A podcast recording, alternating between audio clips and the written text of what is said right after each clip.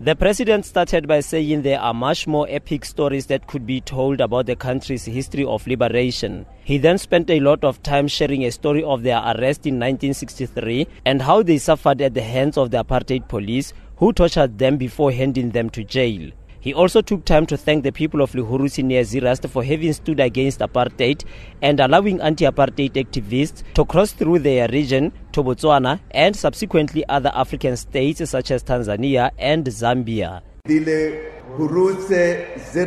area, the political hotbed, it was from the late 1950s. With their staunch resistance against passes, women led the way the courage of these women and these activists is the fountain that inspired the famous student activist. Zuma says the SADC countries, especially Botswana, also played a crucial role in South Africa's struggle against apartheid. This side also tells the important story of the role of Botswana in the freedom struggle, not only of ours, but of Namibia, Mozambique, and Zimbabwe.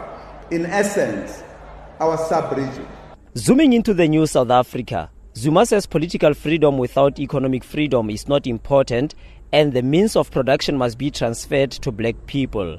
We want to ensure that no South African ever goes through the pain, humiliation, and suffering that we went through when we were arrested in this country. We call upon our people to support government's efforts to rebuild our country and to promote unity, equality, and prosperity. Let us work together to advance the next struggle, that of economic emancipation.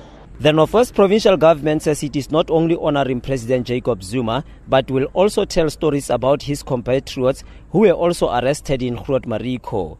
Premier Supra Mahumapelo says other such heritage sites will be erected in areas straddled by Botswana-South Africa border.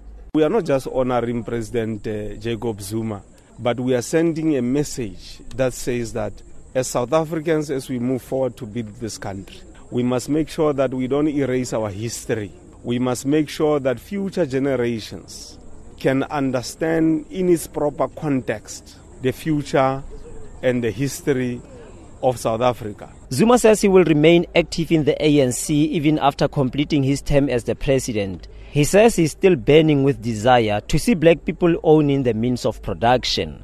Itumeleng Khajane, Marico, near Zeerust in Northwest.